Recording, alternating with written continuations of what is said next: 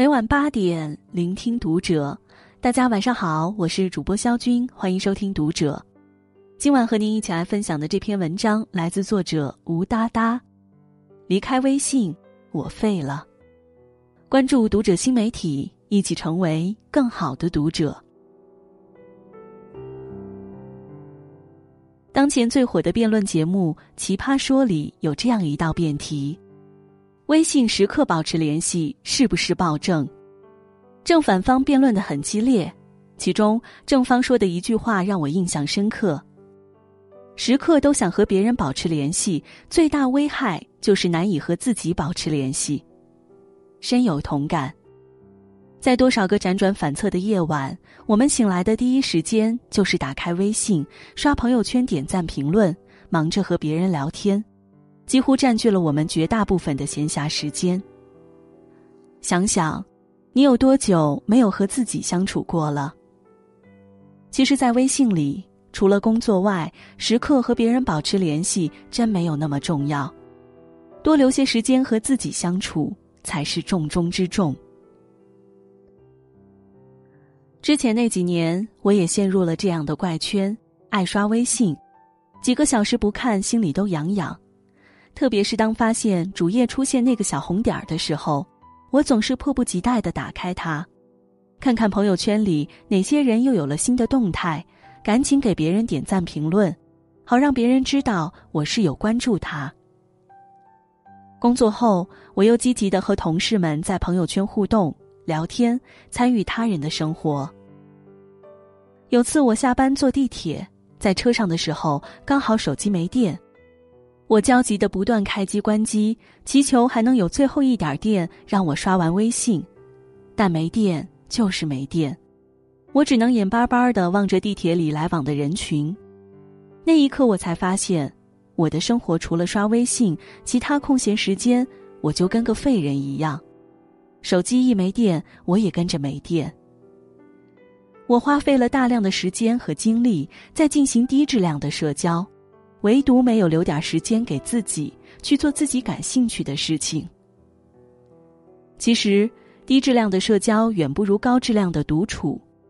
学会和自己相处，才是人生中的必修课。上周周末，我和朋友一起去香港玩儿，到维多利亚港口的时候，我们停下来驻足。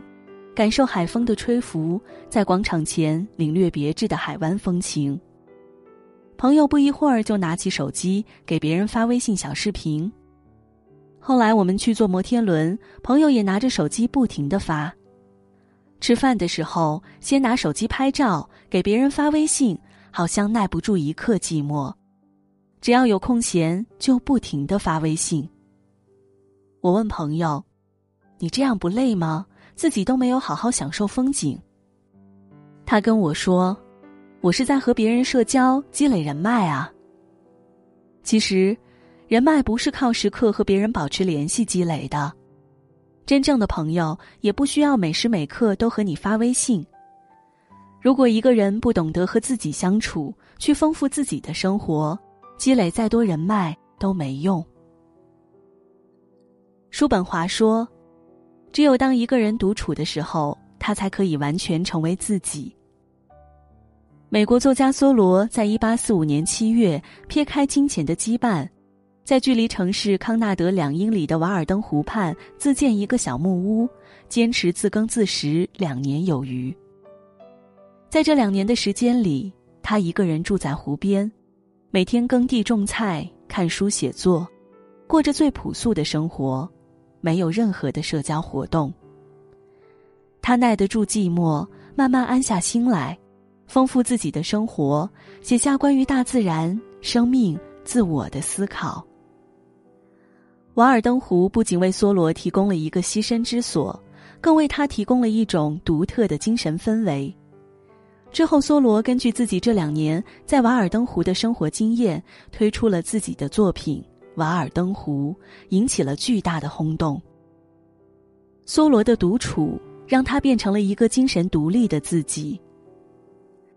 周国平说：“人们往往把交往看作一种能力，却忽略了独处也是一种能力。并且在一定意义上是比交往更为重要的一种能力。反过来说，不善交际固然是一种遗憾，不耐孤独也未尝不是一种很严重的缺陷。